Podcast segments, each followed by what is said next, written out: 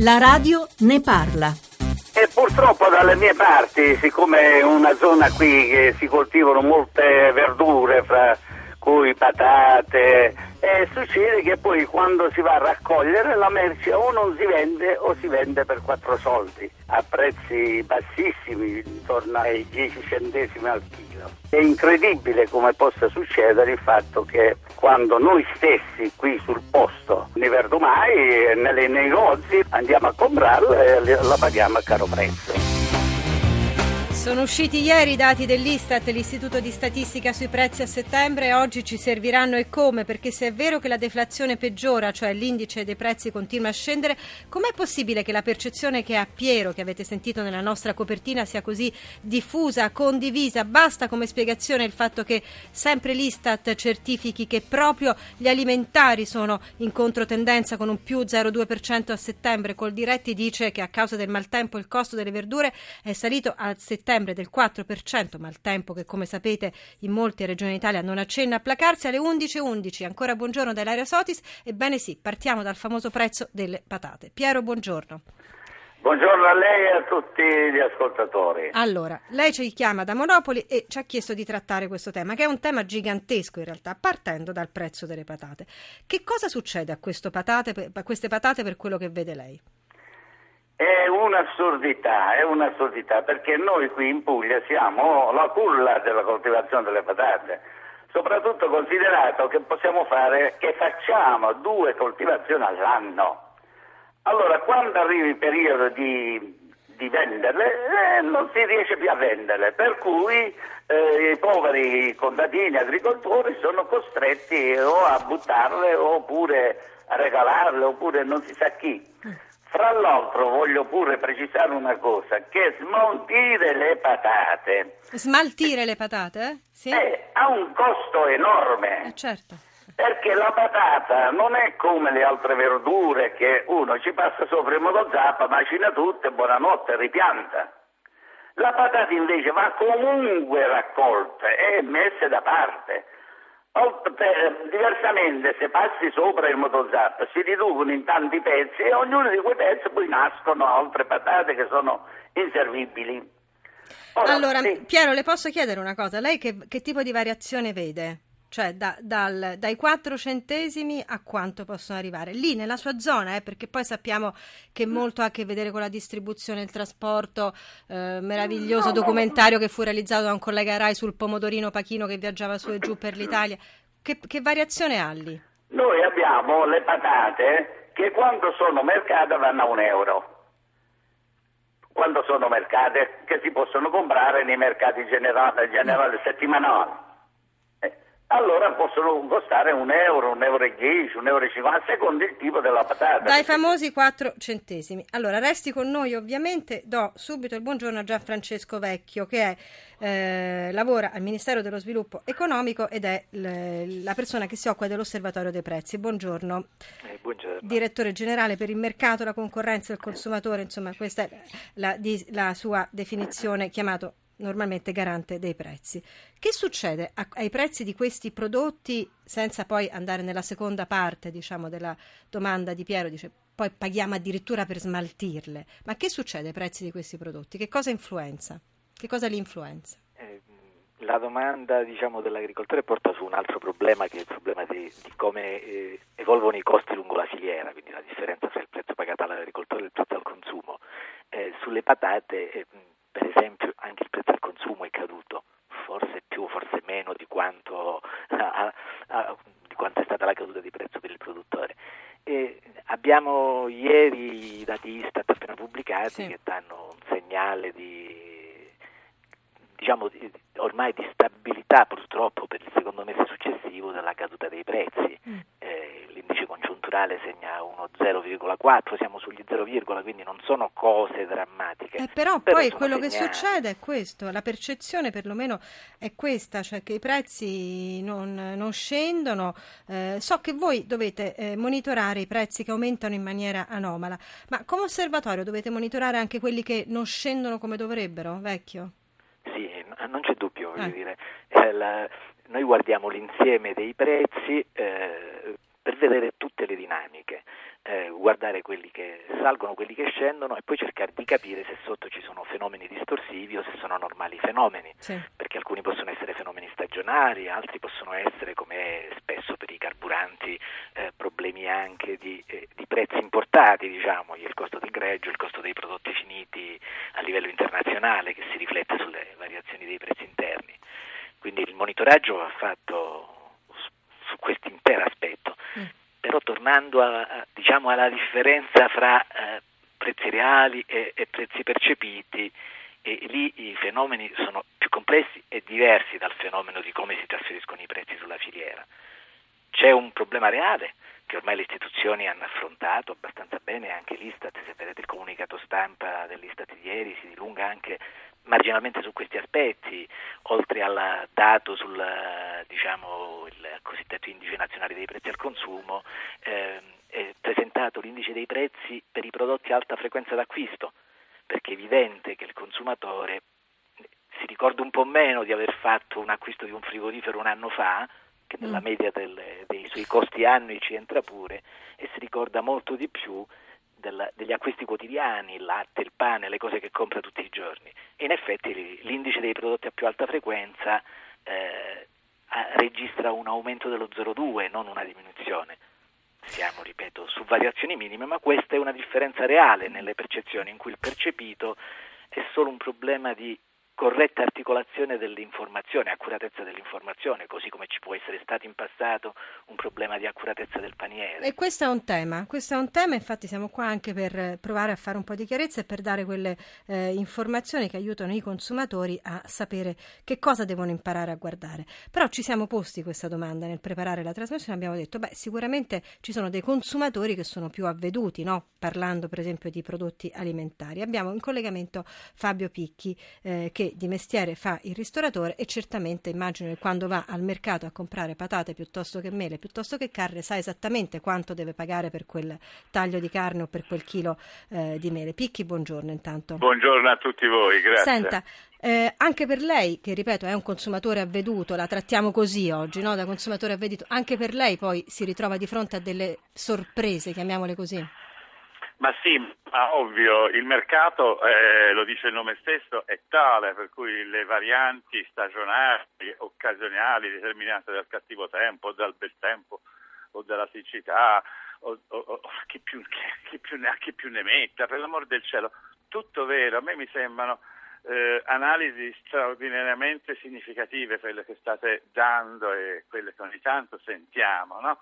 però eh, forse bisogna veramente esercitarci tutti a pensare strategie nuove. Strategie eh, nuove. Questo eh, è vero. Sì, mh, mm, perché se si continua a fare del, mi, perme, mi perdoni, fra virgolette, eh, molte fra virgolette, del terrorismo alimentare su alcuni consumi, mi viene in mente il burro, mi viene in mente il povero pepe, mi vengono in mente povero anche pepe. le povere patate, no?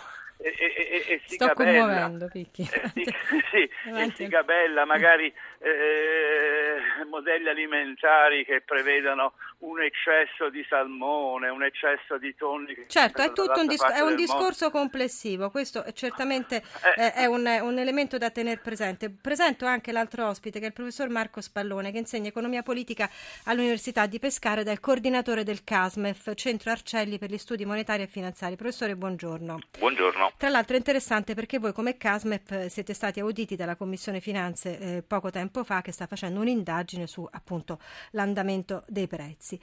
È evidente che laddove c'è molta eh, concorrenza eh, dovrebbe esserci più oscillazione dei prezzi, ma questo non accade sempre. Io però le voglio proporre un passaggio. Eh, cosa succederà con i soldi che arriveranno dalla BCE? Ci sarà una ripresa dei consumi e dell'economia secondo voi? Ah, guardi, ehm, il tema è complesso, eh, nel esatto. senso che la BCE eh, sono molti anni, soprattutto dopo la crisi finanziaria del 2008, che cerca di iniettare liquidità nell'economia, quindi di dare agli intermediari finanziari, in particolare le banche, liquidità perché questa liquidità poi arrivi all'economia reale. Um, Quindi il tentativo c'è stato, ci sono stati dei tentativi che non sono andati a buon fine, nel senso che sono stati dati molti soldi alle banche che poi hanno deciso di utilizzarli per fini tra virgolette speculativi, ma d'altra parte le banche devono fare profitti, quindi se gli si danno i soldi a basso costo e loro trovano delle occasioni per reinvestirli e guadagnarci, ovviamente lo fanno. Sono state messe in campo adesso recentemente insomma, delle, delle, ipotesi di operazioni da parte della BCE che invece hanno proprio l'obiettivo specifico di andare a finanziare le imprese e in qualche modo anche eh, i privati. Eh, è chiaro che stiamo aspettando di vedere quali sono gli effetti di queste manovre. Certo. Mm, non sono molto incoraggianti i primi risultati. Eh, le, dico, le, dico, due numeri, poi ovviamente non voglio annoiare nessuno con i numeri, ma queste operazioni che eh, sostanzialmente la BCE ha messo in campo per eh, agevolare il finanziamento delle imprese si possono richiedere sulla base di quelli che sono i crediti fatti alle imprese nel corso della storia annuale di un certo istituto bancario si possono chiedere soldi fino a un 7% di questi che sono i crediti che le banche, ciascuna singola banca fa all'economia. Facendo un calcolo, il 7% dei crediti che vengono fatti in Europa eh, ammontano a circa 400 miliardi di euro. Quindi se le banche avessero richiesto questa liquidità fino al limite superiore, avrebbero dovuto richiedere al BCE somme intorno ai 400 miliardi. La prima asta eh, che è stata fatta a settembre ha visto una domanda da parte degli intermediari finanziari, finanziari di soli 86 miliardi rispetto ai 400. E questo voi dite è un segnale importante di come l'economia non, rischia di non mettersi in moto, soprattutto dal punto di vista dei consumi, che è quello di cui parliamo oggi. Però, ripeto, consumi, eh, bisogna, diceva anche Fabio Picchi, imparare a consumare in modo diverso. C'è un sms di un ascoltatore che non ritrovo più che dice ecco provate a copiare da noi, fatevi consorsi e vendetevi i prodotti così non siete ricattati dai commercianti. Lorenzo da Trento. Ebbene, esiste oggi un modo diverso di consumare. Daniele Morgera.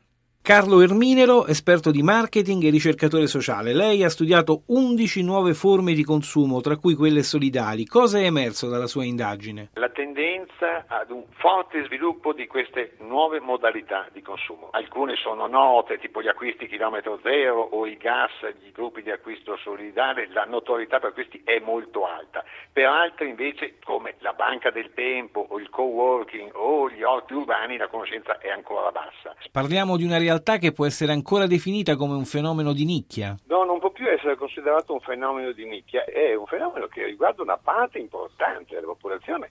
Noi abbiamo stimato circa un quarto, un 25% che hanno questa vocazione all'innovazione sociale e sono tanti. È un gruppo distribuito in tutta Italia, a nord come a sud, più donne che uomini, molto concentrati nella fascia di età fra i 30 e i 40 anni, con un livello di istruzione elevato, università per esempio. Quanto incidono i prezzi sulle scelte e sugli acquisti? Non è solamente perché la promessa che c'è dietro queste nuove forme di consumo è che spenderai meno. Nel caso di chilometro zero, che pure è diffuso, c'è piuttosto il desiderio di avere prodotti più genuini, più freschi, in un approccio di consumo sostenibile. Erminero, cosa cercano i nuovi consumatori? L'attivazione di nuove relazioni, di persone che come te cercano le stesse cose. E allora per le imprese cosa può rappresentare lo sviluppo dei consumi solidali? Una novità sconvolgente, la possibilità di creare una nuova offerta, nuovi contenuti, nuovi significati al comportamento di consumo per il quale i vecchi slogan del marketing oramai non funzionano più.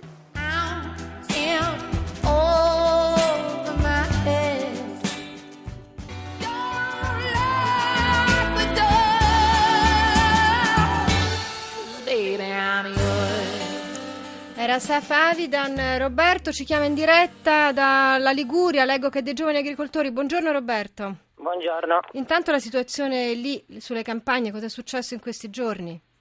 Eh, diciamo che vabbè, il maltempo si è concentrato per lo più nella zona del Genovesato, sì. però diciamo che un po' di danni l'ha fatti in maniera sparsa anche su tutta la Liguria. Eh, il territorio forse non riesce più a tenere a contenere i quantitativi d'acqua che scendono dal cielo. Lei però vuole che parliamo dei prodotti che arrivano nei supermercati dall'estero. Che cosa intende Roberto? Eh sì, perché prima ho sentito dire che diciamo, le oscillazioni dei prezzi, l'aumento in questo periodo è legato anche a un discorso di maltempo che ha eh, rovinato le produzioni, però al supermercato eh, alcuni prezzi salgono anche su prodotti che vengono da aree non eh, non coinvolte in e questo è molto interessante. Grazie a Roberto. Eh, Gianfrancesco Vecchio, garante dei prezzi del movimento del, del, Ministero dello Sviluppo Economico. È come dice Roberto, e poi le leggo anche un sms: non è una percezione, è la realtà. Frutta e verdura che a meno di 2 euro non la trovi per non parlare del pane. Istat, come fai a fare le statistiche? I prezzi dove vengono rilevati? chiede Pierluigi. Vecchio. Ah, ecco, qui rischia di essere veramente altro aspetto eh, le, ripeto, le differenze fra prezzi reali e percezioni in alcuni casi dipendono dal fatto che in questo momento la crisi economica è tale che qualsiasi prezzo io trovo per molte famiglie è un prezzo insostenibile. In altri casi dipendono dalla tipologia di acquisti che ciascuno fa, mentre è chiaro che la, la famosa media di Trilussa, eh, i prezzi Istat sono fatti su medie nazionali, poi esistono anche delle medie fatte per tipologie di famiglie che si avvicinano di più ai singoli modelli di consumo il resto rischia di essere un effetto psicologico o di comunicazione. È chiaro che poi ci può essere un caso anomalo e il caso anomalo fa notizia, cioè voglio dire se le zucchine eh, c'è un fenomeno speculativo per cui anche chi non è stato colpito eh, fa l'aumento eh, con l'eco del fatto che in un altro territorio c'è stata um, diciamo, una situazione del tempo che ha danneggiato la produzione, è chiaro che questo caso fa notizia ed è anche importante che faccia notizia, però non può generare l'impressione di una generale crescita dei prezzi. Ma voi non dovreste anche informare, non dovreste anche informare i consumatori sui prezzi per ottimizzare gli acquisti, lo fate? Come lo Su fate? Questo non, credo che sia la cosa più importante che si può fare in un momento in cui Come lo fate? Lo dica crescono. rapidamente che rapidamente sente la sigla. Il, tenga conto che sul sito del, del Ministero, in particolare la sezione dell'Osservatorio Prezzi, ci sono i prezzi dei prodotti alimentari all'ingrosso, che è informazione che interessa ovviamente i produttori, i prezzi al consumo eh, divisi per province, per 300 tipologie di prodotti con minimi, massimi e medie, che sono cose che consentono a un consumatore di regolarsi e in particolare c'è un'informazione di dettaglio sui prezzi dei carburanti, per esempio. Ci chiedono di fare una trasmissione sui carburanti, la faremo, la rinvito già da adesso, vecchio, garante dei prezzi del Ministero dello Sviluppo Economico. Grazie a tutti, la Radio ne parla con Maria Teresa Bisogno, Francesca Romana Ceci, Daniele Morgera, Maria Grazia Putini in redazione, Francesca Maria Bersani, la regia è di Ludovico Soppa, la Radio ne parla torna domani alle 10.40. Giampiero Cacciato in console.